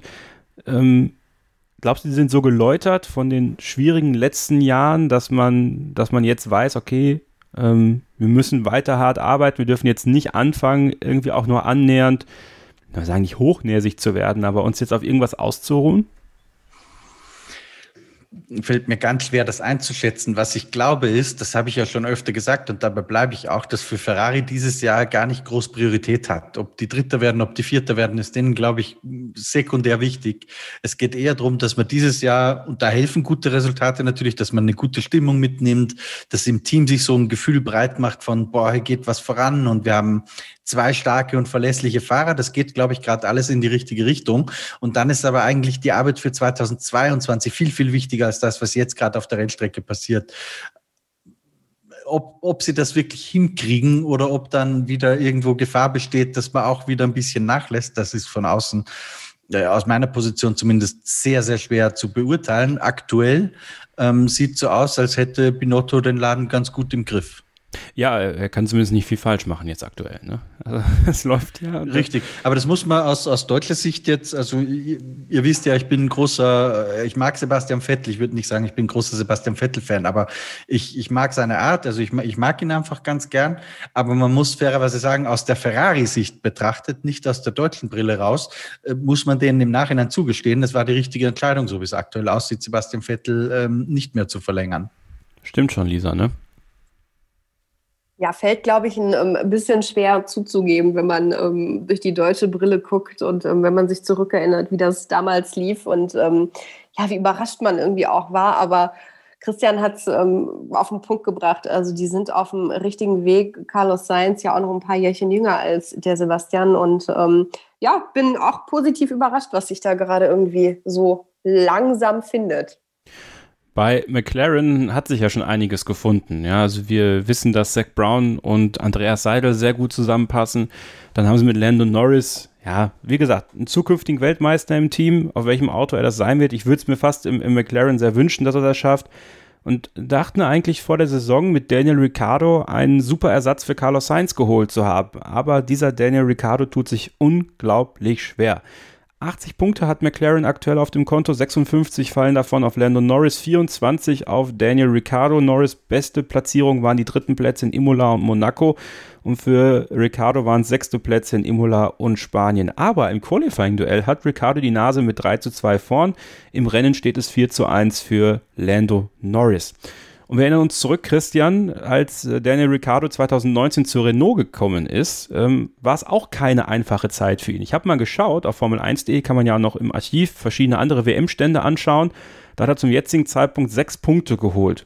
Hat sich dann trotzdem recht schnell gefangen, gegen Nico Hülkenberg auch. Traust du ihm das zu, dass er dieses Rad jetzt auch schon relativ bald umlegen kann? Weil man leidet ja schon so ein bisschen mit ihm auch, weil da hat er mal ein Auto, was wirklich, wirklich Leistung bringt, womit er wieder aufs Podium fahren kann und ja, irgendwie willst du ihn aktuell noch nicht laufen.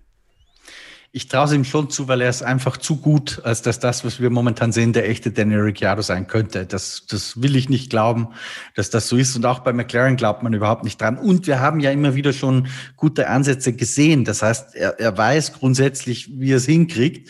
Aber er hat es halt noch nicht so richtig auf die Kette bekommen. Ich habe ihm auch mal die Frage gestellt bei einem der letzten Rennen, ob er denn nicht in die Daten, also wenn er in die Daten reinschaut und so seine Daten über die von Lando Norris legt, ob er nicht sieht, was der Unterschied ist. Und er sagt ja doch, er sieht schon, er weiß auch, was er zu tun hat. Es scheitert aber dann immer wieder am berühmten Vertrauen.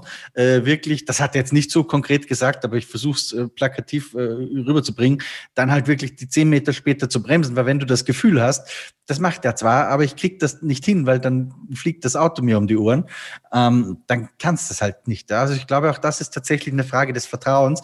Wenn es so ist, dann kann es auch ganz schnell gehen, weil dann brauchst du vielleicht irgendwo ein Aha-Erlebnis, ey, das und das und das muss ich machen, wenn ich in der Kurve bin oder beim Herausbeschleunigen oder wie auch immer. Die Details kann ich leider nicht erklären, weil das sagen uns die Teams natürlich nicht so genau. Aber dann kann das schon sehr schnell gehen. Ich glaube jedenfalls nicht, dass Daniel Ricciardo so deutlich schlechter ist vom fahrerischen Potenzial als Lando Norris, wie wir das momentan sehen. Kann ich mir einfach nicht vorstellen. Aber es ist natürlich auch schwierig für ihn, Lisa, ne? Er kommt in dieses Team, wo Lando Norris so ganz klar die Nummer 1 ist. Alle wissen, dass Zac Brown ja total auf ihn fliegt und ja, er einfach dieses Standing schon hat. Und dann ist es natürlich schwer für so einen Daniel Ricciardo in dieses neue Team zu kommen. Aber ich denke, du bist da auch auf der gleichen Schiene. Ich gucke nochmal gerade in unsere Saisontipps. Wir haben alle 3 Daniel Ricciardo als Teamsieger getippt für Ende der Saison, muss man sagen. Nicht nach den ersten 5 Rennen. Also es ist noch ein bisschen Zeit, aber du traust ihm auch zu, dass er das umdreht, ne?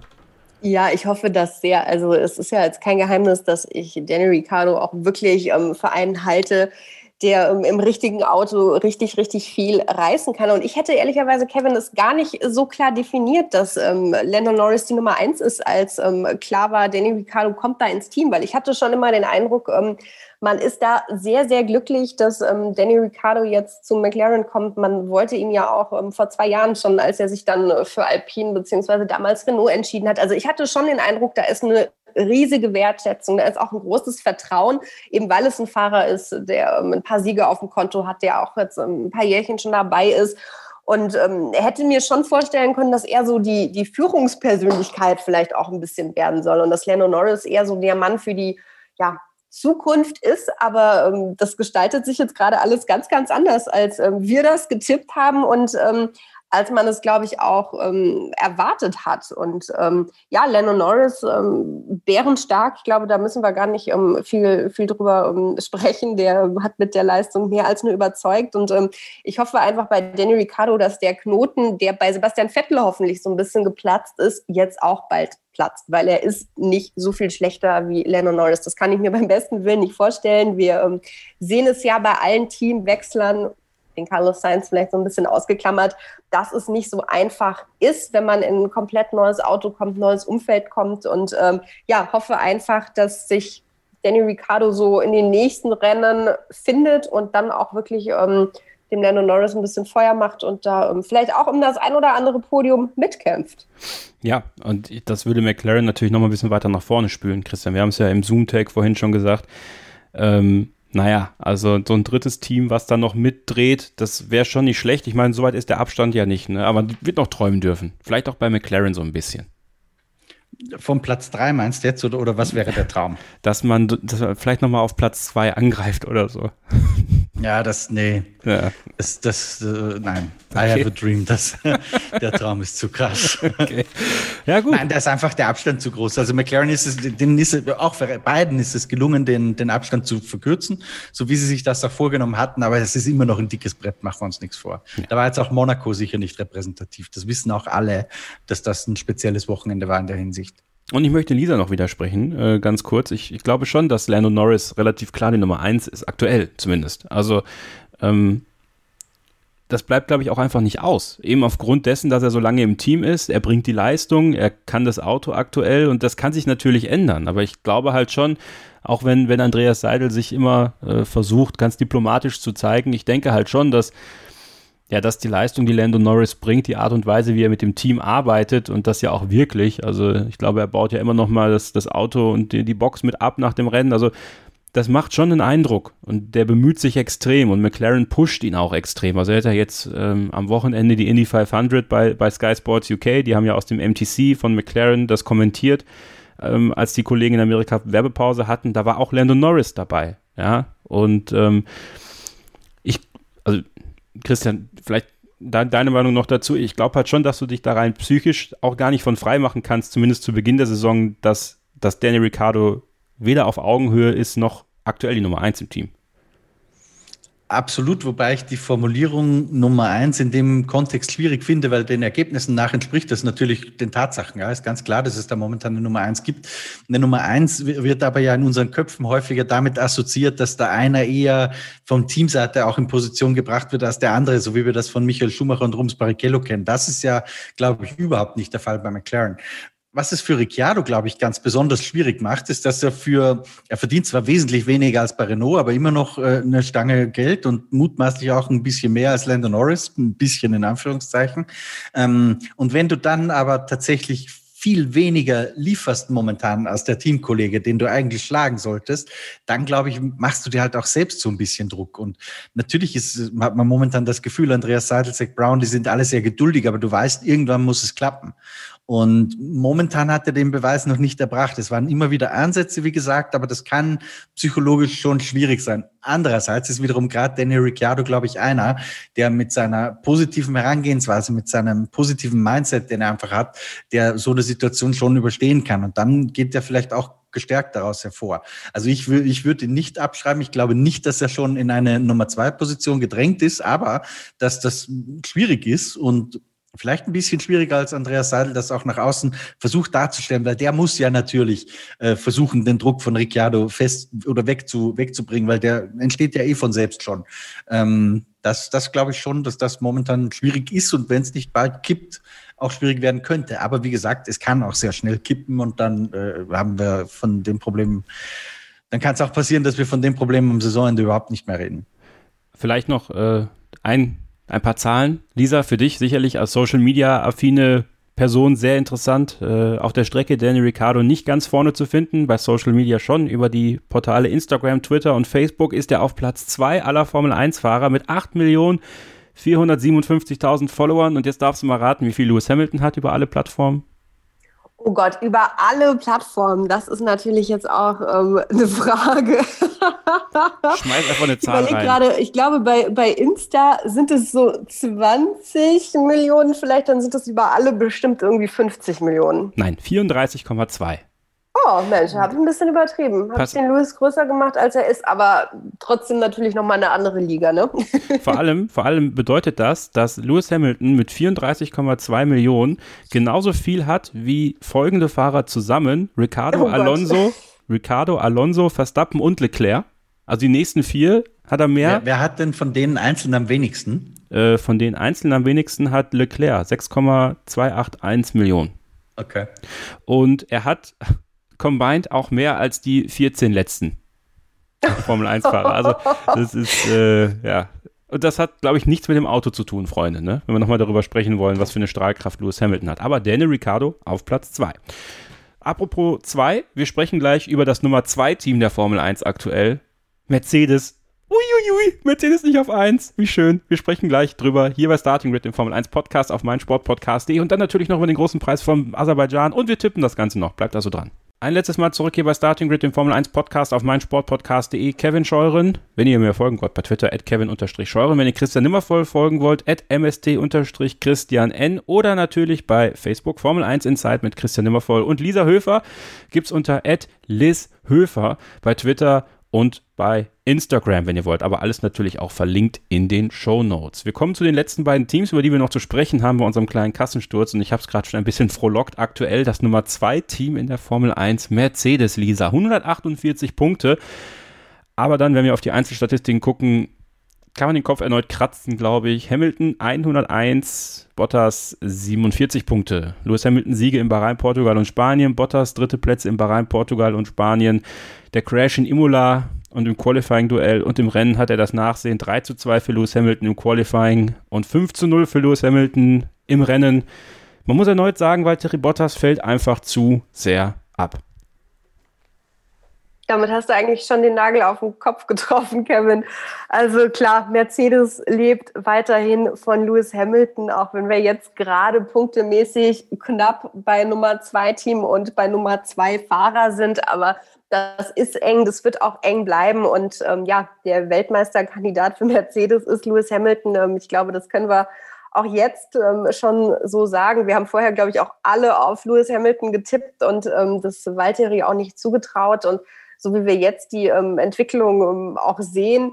Klar, der letzte Eindruck Monaco war auch nicht das Rennen des Lewis Hamilton, aber wir haben auch, zumindest war das so mein Empfinden, wir haben überall irgendwie auch nur über Lewis Hamilton geredet und dass auch Valtteri Bottas da richtig viel Pech hat, war eher so eine Randnotiz, über die man so ein bisschen gelächelt hat, dass eben das Rad einfach nicht ab wollte und das wohl der längste Boxenstopp, ich weiß nicht, aller Zeiten war.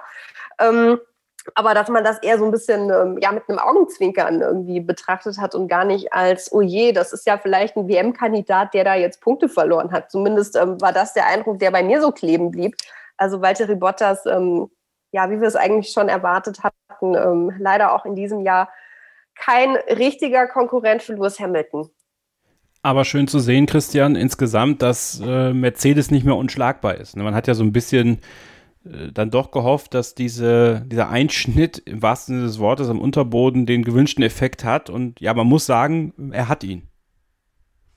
Ja, wobei man auch dazu sagen muss, das ist der zweite Teil der Einschätzung sozusagen, dass Mercedes dieses Defizit, das sie vermeintlich beim Wintertest noch deutlich stärker hatten, eigentlich schneller aufgeholt hat, als man annehmen konnte. Also die sind ja auf Augenhöhe mit Red Bull, bis vor Monaco waren sie sogar eine Spur davor. Das ist wirklich ein Schlagabtausch. Aber ich bin noch ganz beschäftigt von dem, was Lisa gerade gesagt hat über Bottas und wie der Unfall noch nicht mal in Betracht gezogen wurde als der mögliche Unfall eines WM-Kandidaten, weil das habe ich so noch nie gesehen, trifft aber den Nagel auf den Kopf. Das sagt eigentlich alles aus über das Verhältnis Hamilton, Bottas und Mercedes und wie schnell Bottas dieses Jahr in die Rolle des Wingman, so bezeichnet, oder hat ihn Toto Wolff ja selbst bezeichnet, geschlüpft ist. Ja, spannend. Wir haben da ähnliche Voraussetzungen bei Red Bull ja mit Verstappen und Perez ganz ähnlich. Es ist ein Duell der zwei Giganten an der Spitze der Teams und die Teams, die Nummer 2 sind auch ebenbürtig. Die Teams scheinen sehr ähnliches Material zu haben. Also das ist richtig spannend, schön anzusehen. Völlig unmöglich, irgendwelche Prognosen zu treffen. Ich lege aber noch ein Gedankenspiel da rein. Wir wissen, was Sergio Perez im Racing Point geleistet hat. Ja, das war wesentlich mehr als das, was er aktuell im Red Bull schafft. Fragezeichen, ist der Racing Point vielleicht sogar das bessere Auto als der Red Bull? Oder gewesen letztes Jahr zumindest. Und ähnlich bei Mercedes, Valtteri Bottas fährt jetzt nicht so meilenweit vor allen anderen. Also was man sich mal vielleicht fragen kann, und das ist natürlich reine Spekulation, ja, ob die beiden einfach auch so wahnsinnig gut sind. Wir glauben ja immer, die zwei Teams, Red Bull und Mercedes, sind meilenweit überlegen. Aber wie groß ist eigentlich der Anteil der beiden Topfahrer in den jeweiligen Teams? Ich glaube, dass der auch größer ist, als wir teilweise glauben. Ja, das stimmt schon. Jetzt kommt ja noch dazu, Christian, es gibt, ist wieder mal so eine Gerüchteküche, ne? Aber russische Medien berichten, dass Valtteri Bottas schon safe für nächstes Jahr nicht mehr bei Mercedes sitzen soll und George Russell einen 2-Jahres-Vertrag bekommt. Kannst du das bestätigen? Nein, kann ich nicht, da weiß ich überhaupt nichts drüber, aber sollte es so kommen, würde es mich nicht wahnsinnig überraschen. Also ich kann mir auch vorstellen, dass Mercedes in irgendeiner Form auch mal frischen Wind einfach braucht. Ja, wenn du so viele Jahre in gleicher Besetzung immer arbeitest, ich glaube, da brauchst du irgendwann einfach auch frisches Blut rein. Und Bottas ist jetzt schon, wenn er auch dieses Jahr wieder nicht aus dieser alten Rolle rauskommt, irgendwann ist Zeit, dass du, auch wenn er diese Nummer-2-Rolle gut macht, ja, das wollen wir nicht vergessen, der ist besser, als er glaube ich, teilweise gemacht wird, aber irgendwann brauchst du einfach frischen Wind da drin. Und den könnte George Russell wahrscheinlich schon bringen. Lisa, vielleicht nochmal kurz zu Lewis Hamilton. Wir sprechen hier ganz oft über diese Psychospielchen, die man spielen muss mit Lewis Hamilton. Man muss in seinen Kopf rein, damit er Fehler macht, damit er nervös wird, so wie Nico Rosberg das 2016 gemacht hat. Glaubst du, Max Verstappen und Red Bull sind schon in seinem Kopf? Also wir erinnern uns an Monaco und seine Tirade am Boxenfunk? Ja, die Tirade am Boxenfunk. Wenn es bei Lewis Hamilton nicht so läuft, dann kriegt man da einiges zu hören. Also ich glaube schon, dass Lewis Hamilton auch verstanden hat und sich wirklich mehr als bewusst ist, dass es dieses Jahr kein Selbstläufer wird. Also klar, bei Mercedes hat man ja jedes Jahr so ein bisschen die Favoritenrolle von sich weggeschoben und es war immer alles hart und es war immer alles ganz, ganz knapp und schwierig und hat sich da schon so ein gewisses Narrativ aufgebaut. Aber ich glaube, dieses Jahr ist so das erste Jahr, wo das wirklich so ist und wo auch Lewis Hamilton sieht, ja, da ist jemand, der könnte mir den Titel wegschnappen. Und dass Max Verstappen hungrig ist, dass es Max Verstappen will, dass er jetzt hoffentlich auch in diesem Jahr wirklich das Auto hat, das schaffen kann. Ich glaube, das ist Lewis Hamilton sehr, sehr bewusst. Ich würde jetzt nicht so weit gehen und sagen, das beunruhigt ihn jetzt extrem oder das verunsichert ihn oder das bricht ihn womöglich. Dafür ist er auch zu lange im Geschäft und auch einfach zu gut und zu nervenstark in vielen, vielen Momenten auch. Aber klar, jetzt ist definitiv einmal aufgezeigt worden in Monaco, dass auch so ein Wochenende für Mercedes ganz, ganz schnell, ganz, ganz schlecht laufen kann. Schauen wir noch auf Red Bull, Christian. Da lief ja auch das ein oder andere Baku-Wochenende für die jetzt nicht so gut, ne? Wir erinnern uns an den kleinen Zusammenprall zwischen Max Verstappen und Daniel Ricciardo. 149. Das wird man uns doch wünschen zwischen Max und Lewis, oder? Eigentlich schon. Also, ja. Man darf es ja nicht so sehr so laut sagen, dass man sich das wünscht, aber. Oh, ich sag das schon. Also, da halte ich es ganz mit Zach Brown, der gesagt hat, das ist unweigerlich, dass das irgendwann passieren wird. Und das glaube ich auch. Alle. Ja, das ist auch, das meine ich gar nicht böse und wir freuen uns auf Crashes, aber ganz ehrlich, wenn zwei Fahrer ein ganzes Jahr lang auf so ähnlichem Niveau fahren und immer wieder auf Augenhöhe in die ersten Kurven einbiegen, irgendwann muss es mal knallen. Das lässt sich fast nicht verhindern. Ich sag ja, Drama by Jan. Ne? Wir erinnern uns ja auch an Sebastian Vettel und Lewis Hamilton. He brake tested me. Ja. Dann erinnern wir uns an Grosjean, der von Ericsson gehittet wurde. Ja, also es kann passieren. Aserbaidschan bietet Raum für Crashes auch zwischen WM-Favoriten. Also Sebastian, komme jetzt auf Sebastian Vettel, WM-Favorit, freudscher Versprecher. Da hast du noch mein 5-Gründe-Video im Kopf. Du, absolut. Was waren eigentlich diese 5 Gründe, weswegen? Naja, schaut euch an. Ich weiß sie nicht mehr, sie haben sich auch in Irrelevanz aufgelöst. 149 Punkte für Red Bull, 105 davon von Max Verstappen, 44 von Sergio Perez. Max Verstappen gewann in Imola und Monaco, Perez 2 vierte Plätze in Portugal und Monaco. Qualifying 4-1 für Verstappen, Rennen 5-0 für Verstappen, klare Kiste, Christian. Perez zu weit weg, ne? Ja, mir fällt gerade auf, wenn du diese Zahlen so vorliest, die Max Verstappen und Sergio Perez scheinen die gleiche Regel zu haben wie ich und meine Freundin. Wir sagen 2/3, 1/3 immer. Ich zahle 2/3, ich esse 2/3. Das fühlt sich bei denen bei Punkten irgendwie ähnlich an. Ja, aber wie viel Weltmeisterschutz kriegen wir denn jetzt noch für Sergio Perez? Also wir haben es ja vorhin angesprochen, nicht vor Sommer wird über einen neuen Vertrag geredet. Er ist auch Teamwechsler, ja. Man hat ihm ja zugetraut, dass er dieses schwer zu fahrende Auto, wo wir alle dachten, es ist jetzt vielleicht gar nicht mehr so schwer zu fahren, besser handeln kann, aber ja, tut sich noch schwer. Also eins unterscheidet ihn, finde ich, sehr, sehr klar von Alex Albon und Pierre Gasly, dass bei Perez jetzt schon man immer wieder in Phasen vor allem des Rennens zugegeben, aber unfassbar starke Ansätze sieht. Ich bin immer noch davon überzeugt, da ist leider Dr. Marko, ich habe ihn ja gerade interviewt, kann man auf formel1.de auf YouTube sehen, da ist er mir leider so ein bisschen ausgewichen, aber ich finde, dass die Perez länger draußen hätten lassen müssen. Die Reifen hätten das, glaube ich, auch noch hergegeben, dann hätte der noch den einen oder anderen Fahrer overcutten können und wäre vielleicht noch weiter nach vorne gekommen. Bei Racing Point hätte man das in der gleichen Position mit Sicherheit einfach probiert. In dem Fall hat man es, glaube ich, nicht probiert, weil Verstappen direkt hinter ihm war und man da, das ist zumindest meine Unterstellung, man so ein bisschen den Weg freischaufeln wollte einfach und Perez daher an die Box geholt hat. Wie dem auch sei, die Ansätze von Perez, wenn der mal frei fahren kann und seine Strategien ausführen kann, die er sich so ausdenkt mit seinem Team gemeinsam, dann funktioniert das richtig gut. Man sieht nur teilweise zu wenig davon, weil er einfach im Qualifying schon zu weit hinten ist oder wenn er wie in Imola mal eins wirklich unfassbar gut hinkriegt, dann verbockt er es. Also was reinkommen muss, ist noch ein bisschen Konstanz und Steigerung im Qualifying, aber ich würde ihn nicht in die gleiche Stufe reinsetzen wie Albon und Gasly. Da ist er meines Erachtens nach schon ein Stück weit drüber. Er muss das aber auch und das ist ganz wichtig, jetzt dann mal beweisen, indem er das einfach stabilisiert, was er bisher nur in Ansätzen gezeigt hat. Weil wenn er auf diesem Niveau bleibt, die nächsten 3-4 Rennen, dann werden wir irgendwann die gleichen Fragezeichen oder die gleichen Fragen stellen, wie wir das auch bei Albon und Gasly getan haben. Ja, am besten doch, Lisa, direkt in Baku, eine Strecke, die ihm ja auch persönlich ganz gut liegt. Ja, ich glaube auch, also Christian hat es schon ganz, ganz gut zusammengefasst. So ein bisschen Welpenschutz würde ich dem Checo Perez auf jeden Fall auch noch zugestehen. Er hat das jetzt solide gemacht.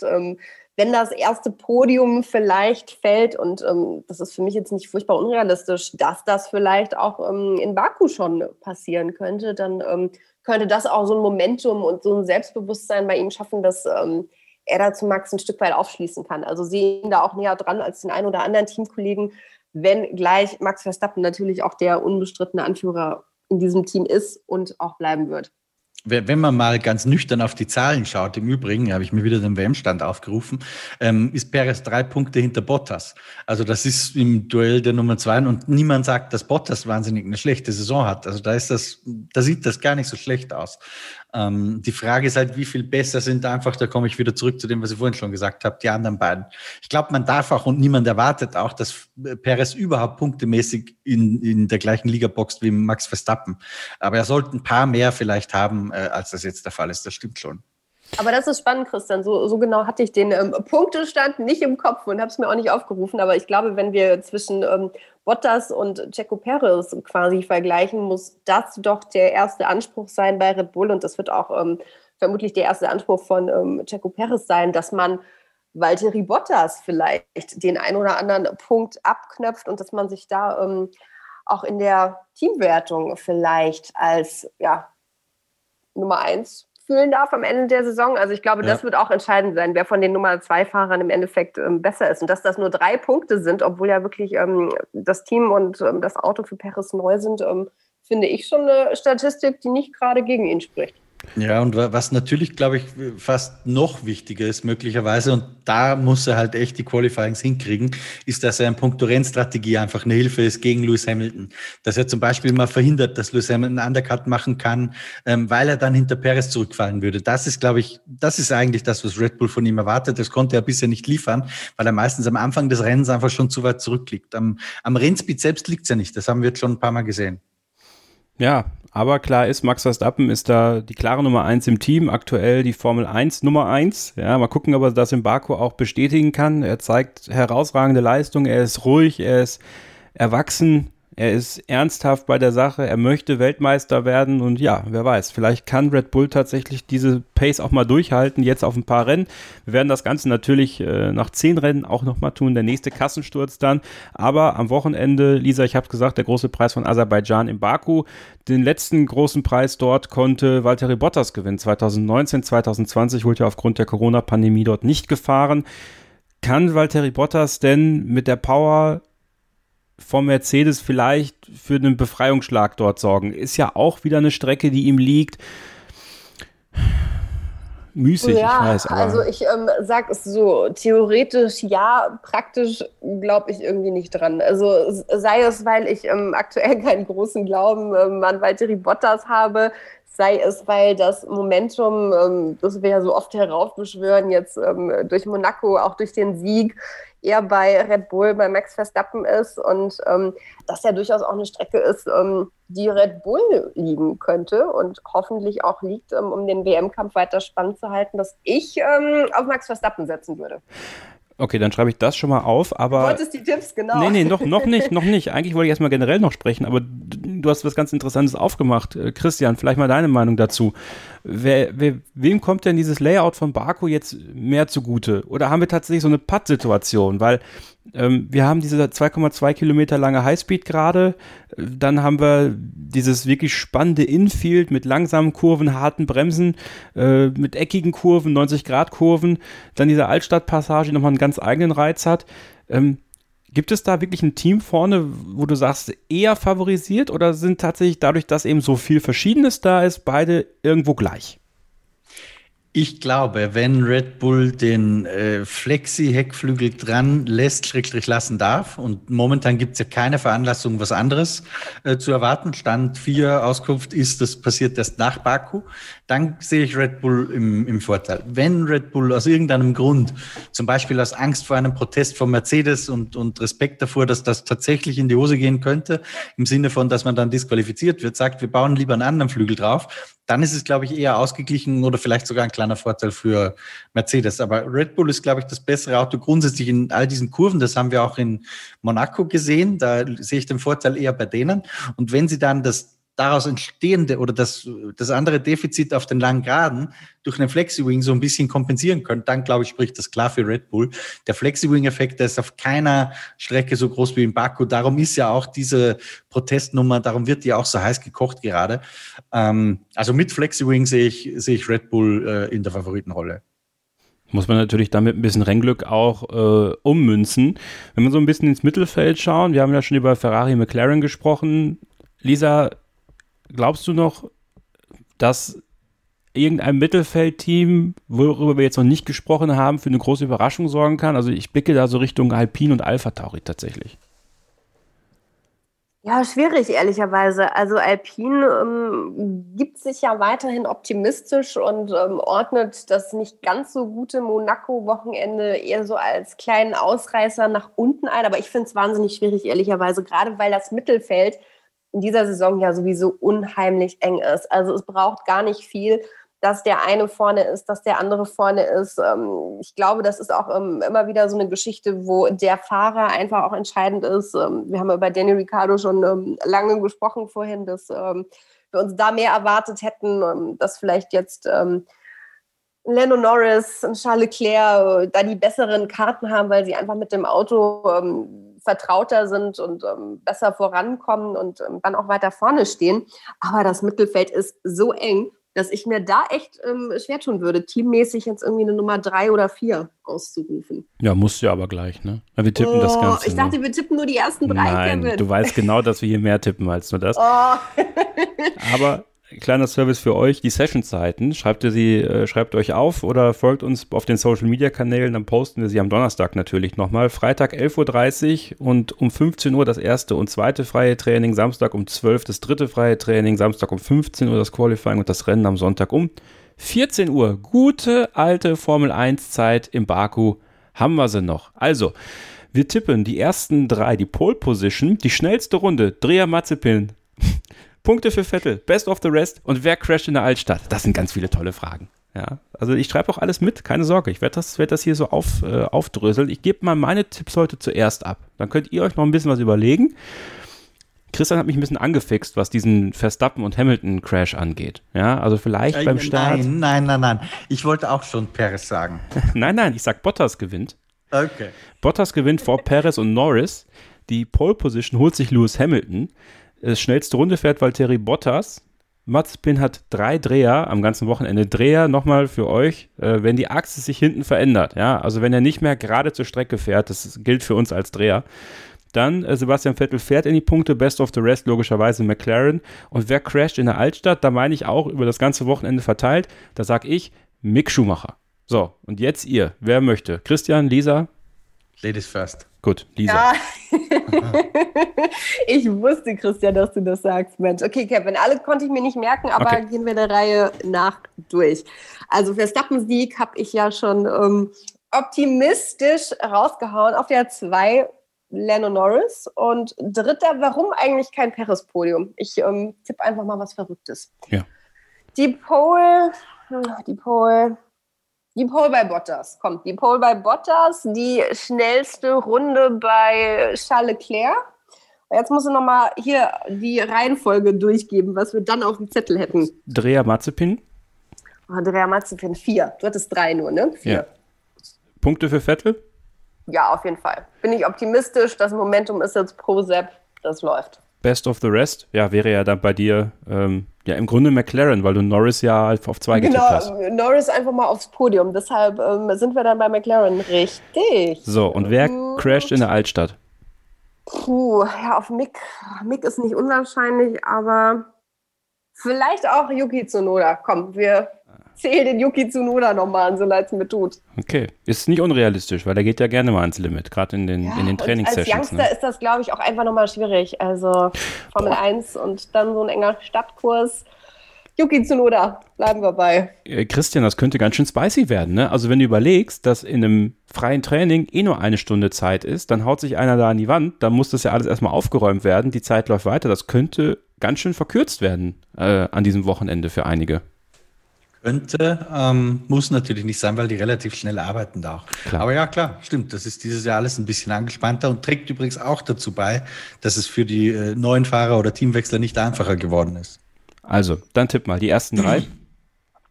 Also, ich mache einen radikalen Chaosrennen-Tipp. Ja? Okay. Ich sage, Hamilton und Verstappen fahren sich gegenseitig in die Karre. Das heißt, ich tippe Checo Perez. Ich glaube, dass auch bei Bottas irgendwas schief geht und dann wird Daniel Ricciardo 2. und Sebastian Vettel 3., was auch die Frage nach Vettel-Punkten schon beantwortet. Pole Position, glaube ich, Max Verstappen.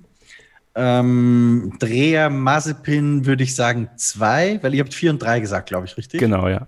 Glaube ich 2. Ich glaube auch, dass der in Monaco sich so ein bisschen gefangen hat. Das meine ich nicht nur, um jetzt gegen euch zu tippen. Was übersehe ich noch? Schnellste Runde. Schnellste, ja gut, das ist echt immer Lotterie. Wer könnte schnellste Runde ein Fenster haben? Sagen wir, schnellste Runde, keine Ahnung. Bottas. Best of the rest wäre bei dir auch McLaren, weil Ricardo auf 2. Also sowieso jetzt unabhängig vom Ergebnis, das ich tippe, glaube ich, dass McLaren so über die Trainings und so schon eher dritte Kraft sein wird als Ferrari und die anderen Teams, die dafür in Frage kämen. So, und wen haut's in die Altstadtkurve? Das ist ganz schwierig, aber ich kann dem Tipp Mick Schumacher schon auch was abgewinnen.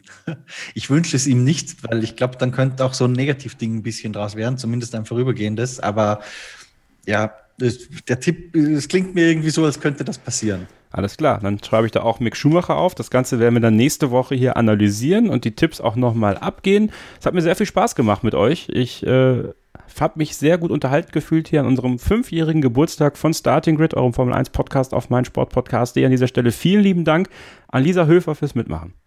Ja, vielen lieben Dank dir, Kevin, Mensch. Gerne. Bei so einem Jubiläum eingeladen zu sein. Ja. Richtig, richtig schön. Mir hat es Spaß gemacht und euch beim Zuhören hoffentlich auch. Ich konnte mir keine besseren Geburtstagsgäste vorstellen als euch beiden. Oh. Ja. Christian, auch dir vielen Dank. Mir hat es auch Spaß gemacht, wie immer, Kevin. Der Dank ist ganz auf meiner Seite und nochmal alles Gute. Ich finde es toll, wie sich dieser Podcast entwickelt. Macht richtig Spaß und es freut mich auch, dass die Community eine absolut tolle ist. Leider kann ich daran nicht immer teilnehmen. Es geht einfach zeitlich nicht, aber manchmal schaue ich schon rein in die Starting Grid F1-Gruppe, auf die du sicher gleich hinweisen wirst. Ja. Es freut mich, dass da immer toller oder meistens zumindest toller Umgangston ist zwischen den Leuten. Das ist ja auch nicht selbstverständlich. Das stimmt. Also ich nutze jetzt die letzten Worte hier für mich nochmal, um euch einen großen Dank auszusprechen für die Treue in den letzten 5 Jahren, wie sich dieser Podcast entwickelt hat. Das liegt vor allem an euch, weil ihr immer so mitgehört habt, aber auch mitgemacht habt und viele Themen mit reingeworfen habt, die wir umsetzen konnten. Das ist uns auch ganz wichtig, dass wir da auch immer was haben, was euch gefällt. Deswegen ein kleiner Hinweis, wir haben eine Hörerumfrage gestartet. Also wenn ihr entweder in der Starting Grid Fans Telegram-Gruppe, Starting Grid F1 Fans Facebook-Gruppe seid oder uns auf den Social-Media-Kanälen auf Facebook, Twitter, Instagram folgt, bitte nehmt euch doch mal 5 bis 10 Minuten Zeit, um die Hörerumfrage zu machen. Ja, wir wollen euch erstmal kennenlernen natürlich. Wer seid ihr? Und was wollt ihr hören? Also was ist etwas, was ihr hier in Zukunft hören wollt? Denn was würde uns das bringen, wenn wir immer nur das Gleiche machen? Nicht viel. Und ich glaube, das ist auch eine der großen Stärken hier. Wir versuchen immer was Neues. Manches bleibt, manches geht.